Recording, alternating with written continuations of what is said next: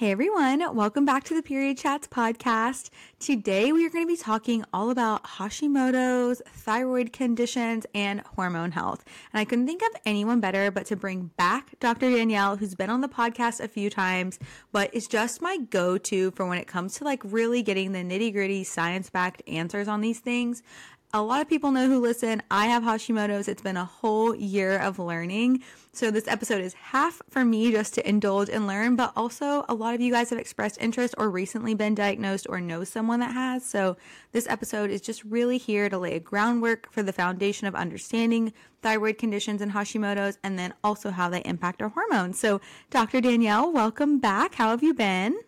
I've been good, thank you. Yeah, I'm currently fighting a little bit of a head cold, as I'm sure you can hear. Um, but I was actually diagnosed with hypothyroidism when I was 19.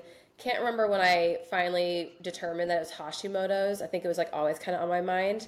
Um, so this is definitely a topic that I know a lot about firsthand. I work a lot with this in my private practice. So yeah, I can talk about this until like until the end of time. So I'm excited to be here. I know. And I really think when you're living and breathing something, it gives you a whole new appreciation. Cause obviously I started working with clients again too. And I just like, I say so many times in our sessions, like, I know how hard this is and I know how this feels. So I think it does, you know, help us as practitioners when we've personally experienced some things. But before we get too far into it, what is Hashimoto's? That's like always the first question I get like DM'd on Instagram. Like, what the heck is it? Yeah, so Hashimoto's is the most common cause of hypothyroidism.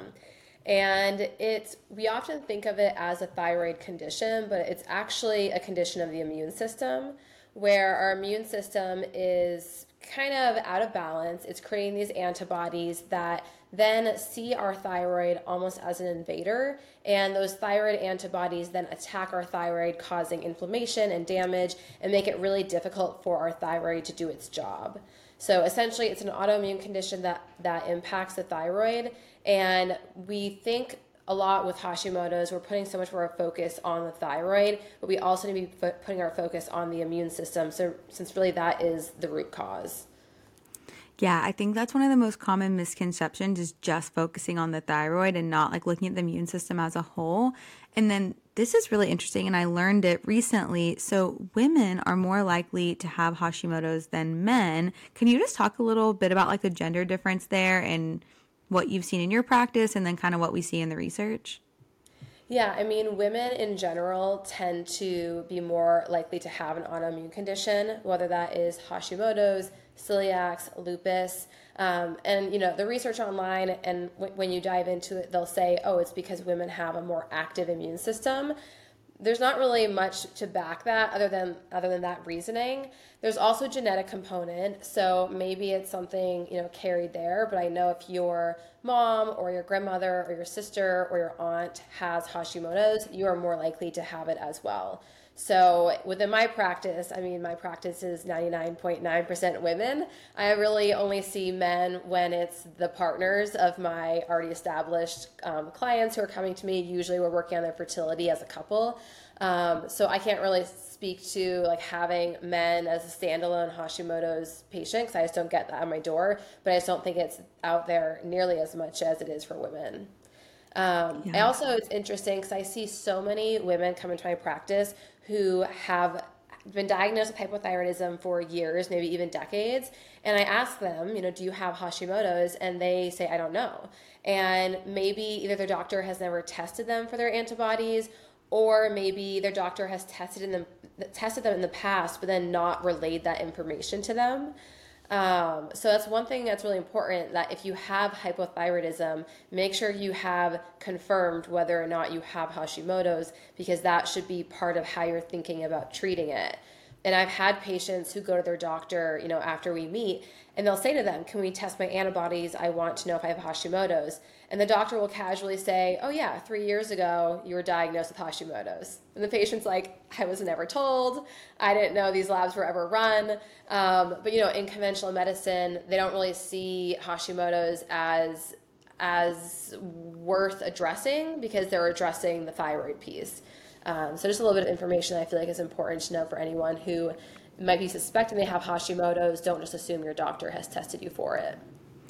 That's so interesting because, interestingly enough, after we just talked about how women are most most likely to have it, my dad has Hashimoto's, and then my brother had thyroid cancer. So we have like a crazy like thyroid stuff. But it's interesting because my dad's doctor put him on medication, but never ever talk to him about the other things he could do like for his immune system.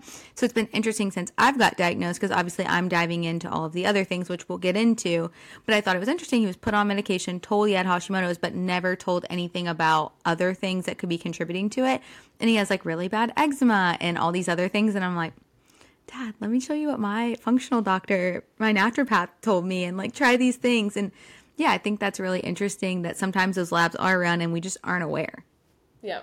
Yeah. And I mean, super common for your dad's situation to not be told any information that goes beyond medication. And we see that with Hashimoto's, we see that with PCOS, we see that with endometriosis, you know, just being given the pill, not being told that there's actually diet and lifestyle things you can do to improve it. And that's unfortunately the conventional medical model is just to prescribe a pill and send you on your way. Yeah. Oh, it's a bummer. Um, so when we're talking about Hashimoto's, and symptoms. Everyone has kind of, I mean, I know there can be a lot of different symptoms. What are kind of the classic symptoms you see? And then how do they kind of impact like periods and more hormonal symptoms as well? Yeah, so first, the thyroid is a gland that lives in our neck and it produces hormones. And I, I picture these hormones kind of similar to when you add fuel to a car, our thyroid hormones kind of act as fuel for our body. They make all of our cells run. So when our thyroid is not functioning well, our whole body slows down. And we can see this in so many aspects throughout our health. So one way we think of is our energy slows down, so we get more fatigued. Our metabolism will slow down, so we start to gain weight. Our digestion slows down, so we start to get constipated our hair growth slows down, so we see more hair loss. We can also see, you know, depressed mood, eczema, joint pain, brain fog. Um, those are really the, the primary ones. Then we can definitely see irregular cycles as well because our ovulation will start to slow down. And if we aren't ovulating regularly, we're not going to be having a period regularly. And that's where we can see something like Hashimoto's impact our cycles and impact our fertility if it goes unmanaged. Yeah, it's really interesting how you just described it because it just everything just clicked in my brain. It is everything slows down. Everything. It, it's it is like it's just a feeling like when I was trying to explain to someone like when I wasn't diagnosed yet and I was trying to figure out what was going on, I felt like I was trying to run through like pudding. Like the my whole day just felt like so much resistance. Like getting out of bed, working, focusing, like the brain fog too. Like I've learned so much about how our thyroid hormones can cross the blood brain barrier and it really the depression, all these things like they just compound and I think that that's why a lot of people also don't get diagnosed because you just honestly I felt so hopeless. I just felt like how am I I'm never going to feel better. No one's going to listen to me. I had one doctor tell me it was aging. Did I tell you that? No. We'll talk about that later. Oh and one gosh. doctor just tell me it was aging. Um so that's interesting. Yeah. So if you're listening and you're like, that sounds really familiar, I just find like when I describe the symptoms to people, they're like, wow, that actually sounds so familiar. I feel like I'm living that right now. Well, that's the thing. It's like there are other hormone conditions like PCOS that do look so similar. And I think sometimes we just assume that we can only have one and not the other. So, something that I do with my PCOS patients is I always test them for Hashimoto's because women with PCOS are more likely to have Hashimoto's than women without PCOS. And the symptoms are so identical that it's easy to think, okay, I'm treating my PCOS and my symptoms aren't quite getting better. It must be something that I'm doing wrong. Instead of thinking, oh, I'm treating my PCOS, I'm not getting better, and that's because I'm also not treating my Hashimoto's. Yeah. And so, okay, so that it's a perfect like next step. If you're feeling this way, how do you even go about getting a diagnosis? Because I think there is something very validating when you actually do figure out what's going on, even though if you feel long road ahead to fix it, you can at least know what it is. Yeah, so you would go to your primary care or your OB. Um, and typically, if you go to a conventional doctor and ask for thyroid testing, they're going to test something called TSH, which stands for thyroid stimulating hormone. This is a hormone that our brain makes to communicate with our thyroid.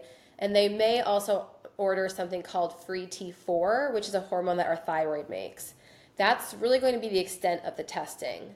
Now, there are other thyroid hormones like free T3, and then our thyroid antibodies like TPO antibodies and TG antibodies that we will want to test. So, if you're going to your conventional doctor and they're only ordering the TSH and the free T4 and they refuse to order anything else, that is a good sign that you are not working with somebody who is wanting to get all the information and you should find a doctor elsewhere. And you can find conventional doctors that are willing to order the full panel. I'm not saying you have to go to a naturopathic or a functional medicine doctor, although those people are going to be 10 times more likely to be willing to order the more comprehensive testing. Um, there's also a lab that I personally use to test my thyroid each month, and it's called Let's Get Checked. And it's really great because it's a finger prick test that you can collect at home, and it tests for all those hormones I just mentioned the TSH, free T4, free T3, and the antibodies and it's about i want to say like 80 90 dollars they send you your results back within two to three days so if it's something where your doctor is refusing to order you the test you can always go purchase that test yourself at least get some answers and then if your results are out of balance you can say like okay this is really important that i either take it to my doctor and show them you were wrong it was important i test this or that will give you more motivation to go find a new doctor. Um, so, those are the tests that you are wanting to get. When it comes to TSH, there is a reference range that conventional medicine has, and they will say that if you're in this range, then you're okay. And the range is usually about 0.5 to 4.5. But when we're talking about really feeling our best, and especially when we're thinking of regular cycles, not having symptoms with Hashimoto's, getting pregnant, we really want our TSH between 1 and 2.5. So in the past, you may have gone to your conventional doctor. Maybe they ordered your TSH. Maybe you come back at 3.7, 4, and they say you look normal. You know, don't worry about it. That is not normal, and that is too high. And there is research, research that has shown a TSH less than 2.5 leads to healthier pregnancy outcomes. So just, you know, not taking what your doctor says at face value, but really understanding what you should be asking them, how they're looking at your labs, like what lens are they looking at it through? Or are they just accepting the general reference range? Or are they considering the fact that you're coming to them with these symptoms? Um, but it's kind of counterintuitive. The higher your TSH, it means the lower functioning your thyroid.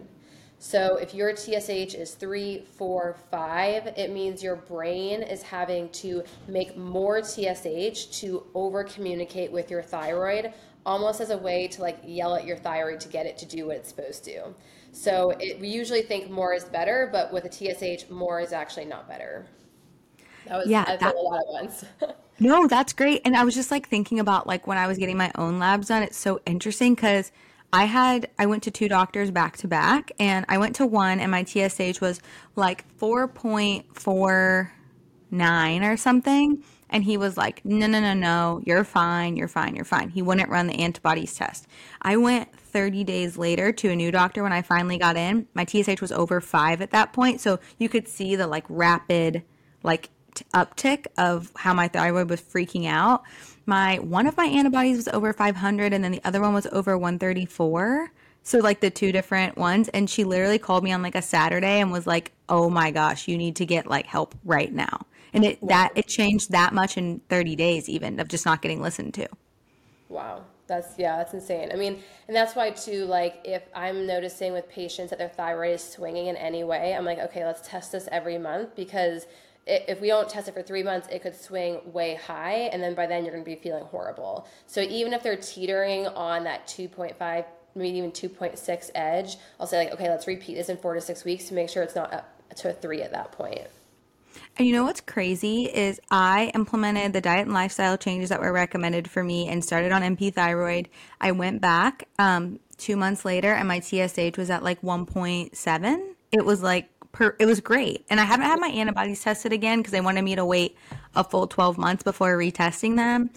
But that actually leads me to another question. I had a doctor recently tell me, it was a new doctor I'm seeing, and she was like, Oh, well, we're not really worried about where your antibodies are at because if they're high once, they're probably going to be high forever. And it just like is what it is. Is that true?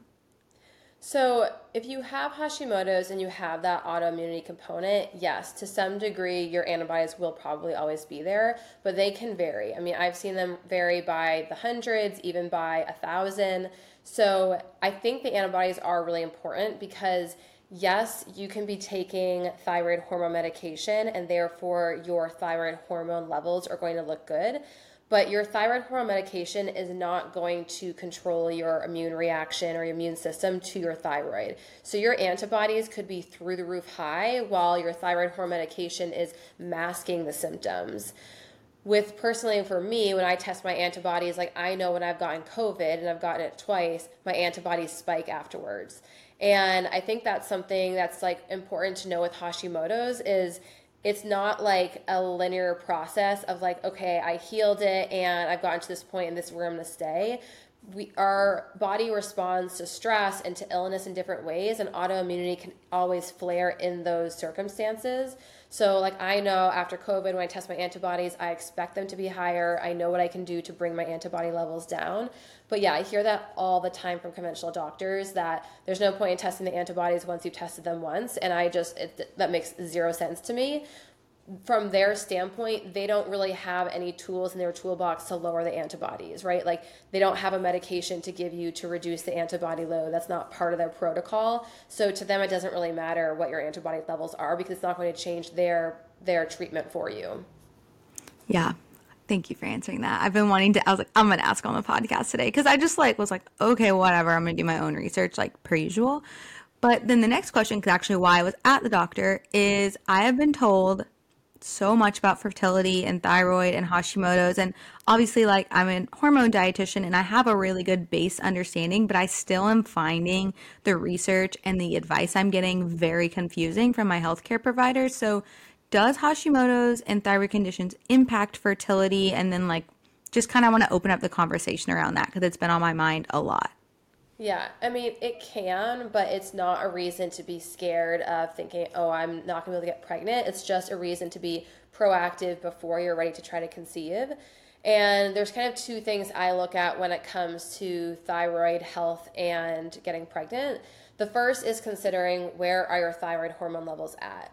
So, if you are very newly in your Hashimoto's diagnosis and you're still trying to navigate the world of medication and find the dose that's right for you, you definitely want to do that before you get pregnant because it's really important your thyroid is in a good range. If our thyroid hormones are low, it's going to, you know, like I had mentioned, it, causes our body to slow down. It's also going to slow down the growth of the baby. So, oftentimes women will miscarry in the first trimester when they don't know that they have Hashimoto's or hypothyroidism. Maybe it's very early stages for them, they haven't really had many symptoms, and then they miscarry and then realize, like, oh, my thyroid is actually not in a good range at all. This is why when I work with patients and they get pregnant, one of the first things we test is their thyroid even if it was okay three or four months ago, like our thyroid is so sensitive to stress, I want to make sure it's in a really good place as soon as they get pregnant. Because if not, if they're on medication, maybe we'll change the dose. Usually, with pregnancy, you do require a little bit higher dose medication, um, or maybe we're just tracking their thyroid closely. Something to also, from that standpoint, I think having your thyroid numbers in a good place before you get pregnant really, really important. Now, it sounds like you've been on medication for the past year, your levels are in a good range, so I'm not like concerned about that at all. The other piece is considering the thyroid antibody levels. So, antibodies are going to be attacking our thyroid, but they can attack other areas of the body as well. One of the areas they attack are our ovaries, and they can actually cause changes in our ovaries that look very similar to the polycystic changes we see with PCOS. So that is where trying to lower your antibody count can be helpful because if you have these antibodies attacking your ovaries, then it could be harder for you to ovulate. You also do carry with a higher antibody load, you do carry a higher risk of miscarriage. But again, it's not a reason to be concerned or fearful. Women with Hashimoto's have healthy full term pregnancies all the time. It's just something to be aware of. And like it's, you know, getting your thyroid hormones in check is number one, and then doing what you can to control your antibodies is number two. But that, you know, we only have so much control over. Yeah, but I mean, it's so good to have all the information. And I think that's the thing that like I appreciate about understanding more about my thyroid is being able to get all the information because I feel like sometimes on social media to gain traction, people use a lot of fear mongering tactics like this is going to happen to you and you need to be careful. But then, like, when you talk to your doctor about it, they completely blow it off. And then there's like this nice in between of like, here's actually everything that could happen. Here's all the things to be aware of. And I will say my gyno was really good about being like, we just want to get you in with like so and so endocrinologist. You need to make these appointments. We need to have these labs first. Like, it's just good to have all the information because then you feel so much more prepared. Yeah. Yeah, and if it was, if I was trying to conceive, say this past year in 2023, I was not, but if I was, when I got COVID back in the fall, for me, just knowing how my antibodies respond and the fact that I usually have to adjust my thyroid medication dosage a little bit post COVID, I probably would have stopped trying to conceive for a month or two. I would have let my body have a chance to like rest, recover, get things back on track before trying to conceive again, just so that I wasn't setting myself up for a potential miscarriage, you know, like getting letting my cycle regulate because we know after COVID sometimes our cycle can be a little bit variable. Um, and so just like ha- having that flexibility and the openness and not being so rigid with the process, I think is really important.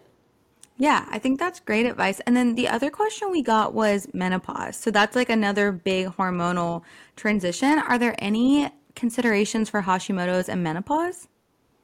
Yeah, so one thing with menopause is it's really important to have your thyroid well managed because if you have hypothyroidism, that can exacerbate the symptoms of menopause.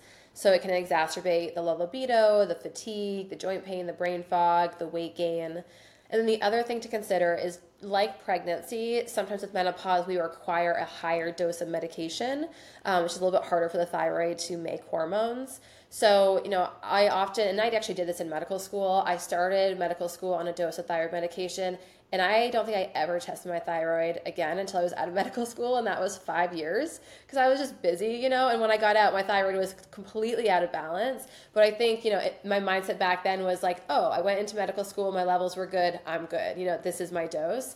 And so I think just always rechecking. Um, I personally like to recheck my levels every other month. I'm probably a little bit like overly testing, but like this is also what I do for a living. So for me, I like to keep track of it really tightly. If you're somebody who is pretty well managed, I would say at least testing your levels every six months, um, even if you're feeling good. That's such good advice because I was just thinking, like, I don't think I've had my thyroid levels tested since July.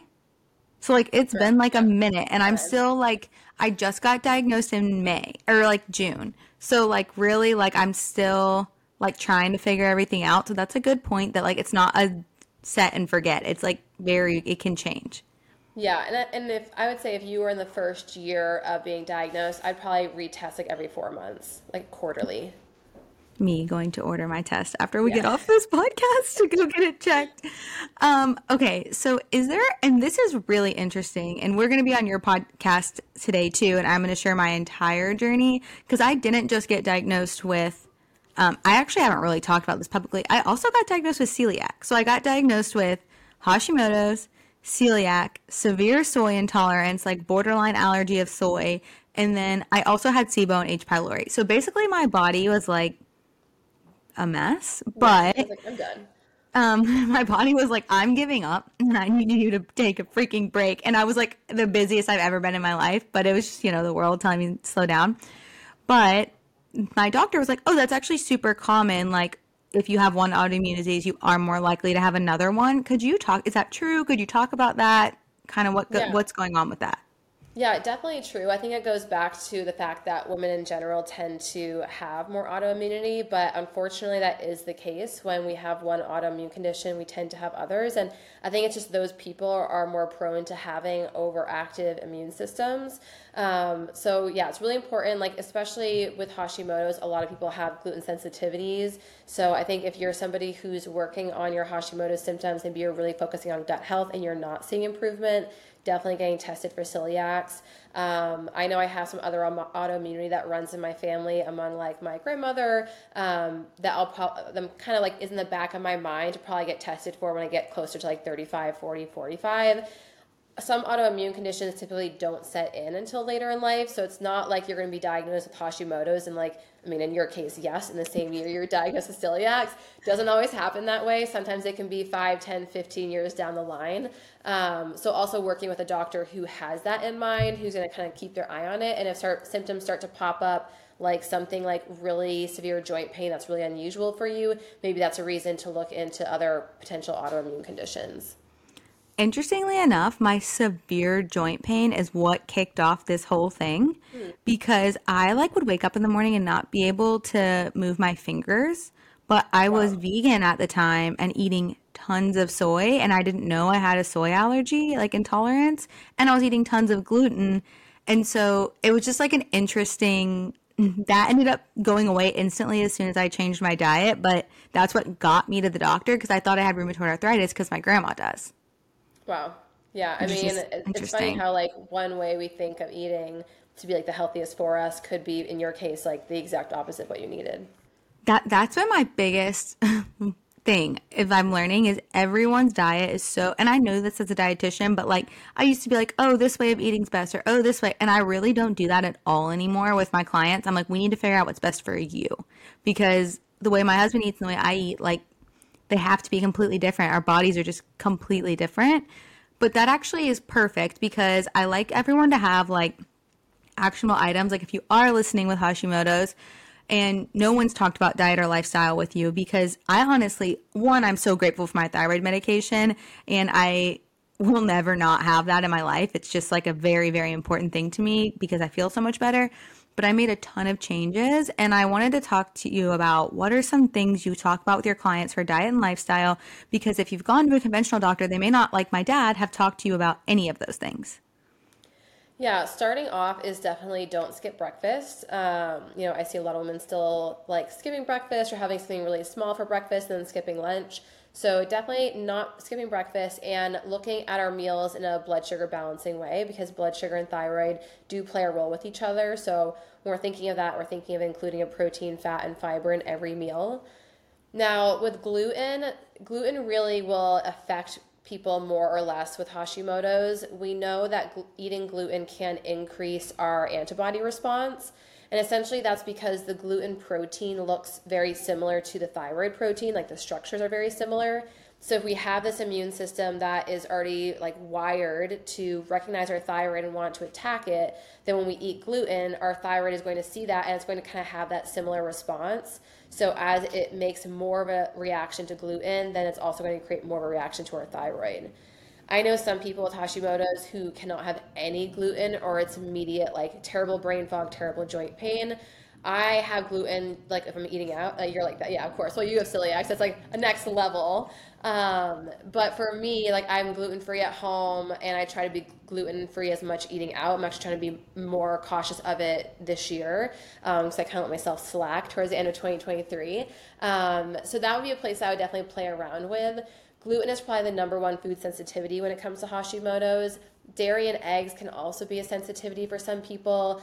Not saying that everyone has to be gluten free, dairy free, egg free who has Hashimoto's, but just keeping in mind if you're somebody who's like, yeah, I feel like I eat gluten, I feel fine, but like dairy is the one that really feels like it triggers me, that might be the case for you. So just kind of playing around. Usually I recommend doing it under the guidance of some doctor, a naturopathic or functional medicine doctor or dietitian who can help you with that kind of food elimination and food identification um, process.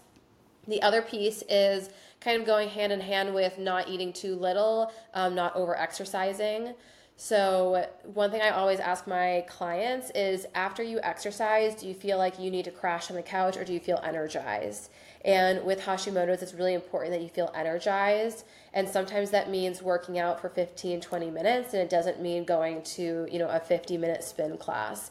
And that will really go a much further way for you even if say your goal is to lose weight if you are over exercising or not even over exercising but just over exercising for your body and your thyroid is not able to recover you're never going to lose weight and you really will see more change with doing less um, so that's what I recommend from like a diet exercise standpoint I think sleep is so so important. Um, seven to eight hours every night. Like adrenal support is crucial. So that looks like getting good sleep and maybe cutting back on the caffeine a little bit. Doesn't mean you can't have coffee entirely, but maybe not having an empty stomach. Um, the adrenal glands and the thyroid really do communicate with each other. So if our adrenal glands are struggling, our thyroid is going to struggle. Uh, I know red light therapy. I feel like you post about that a lot, right? Yeah. I red light love. I bought one for my house. you did? Yeah, I'm moving in a month, and I told myself, wait till you move, then you can get one because it's just like one less thing I have to pack. But red light therapy is a great way to lower thyroid antibodies. Um, I actually plan on doing an experiment with myself of like measuring my antibodies each week after I do red light therapy every day to see how it changes. So I will circle back with you on that information. Um, and then Brazil nuts. So Brazil nuts contain a mineral called selenium.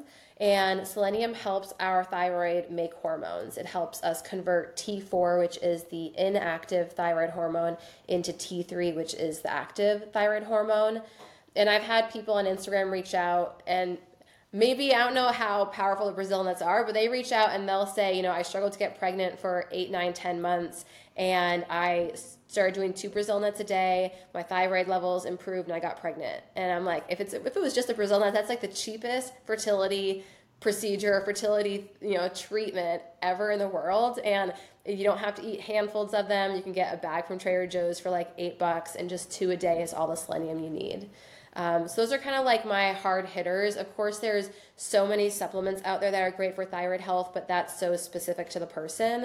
Um, and we also want to consider nu- like nutrient levels. So things like iron, vitamin D, iodine, magnesium, those are all going to play a role with thyroid health as well. So if those are deficient, we're going to want to think about where can you get those in your diet or do we need to be supplementing? I love all those tips. And like I really really believe that the diet and lifestyle tips just made such a big difference for me and uh, it's just crazy. It's cool when you find out. It's overwhelming sometimes to find out all the things you can do and that's why I do love that you pointed out working with a health professional because some of the diet stuff like I have a history of an eating disorder and then finding out I couldn't have all these things was like super triggering for me.